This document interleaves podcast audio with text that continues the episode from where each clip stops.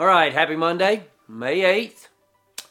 Uh, we're going to be in Hebrews this week and I believe next week, actually. Hebrews chapter 2, verses 3 and 4. Uh, middle of verse 3 begins with this sentence This salvation had its beginning when it was spoken of by the Lord, and it was confirmed to us by those who heard him. At the same time, God also testified by signs and wonders, various miracles, and distributions of gifts from the Holy Spirit according to his will. See, Hebrews chapter 2 calls us to examine our salvation. Because in verses 1 and 2, uh, it talks about the salvation message of the Old Testament as having been delivered by angels.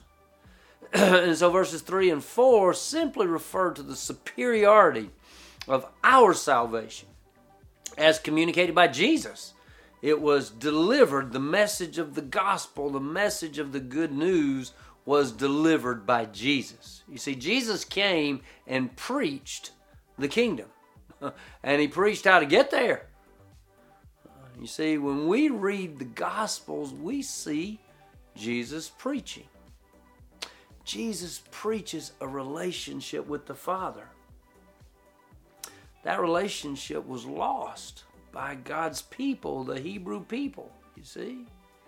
The law revealed disobedience and imperfection. And Jesus came to offer restored relationship. Hmm. The salvation we enjoy was preached and delivered by Jesus. That's why it says this salvation, Hebrews chapter 2, verses 3 and 4. This salvation had its beginning when it was spoken of by the Lord and it was confirmed to us by those who heard him. At the same time, God also testified by signs and wonders, various miracles, and distributions of gifts from the Holy Spirit according to His will. We're going to keep looking at this verse, these verses all week. Take care. See you next time.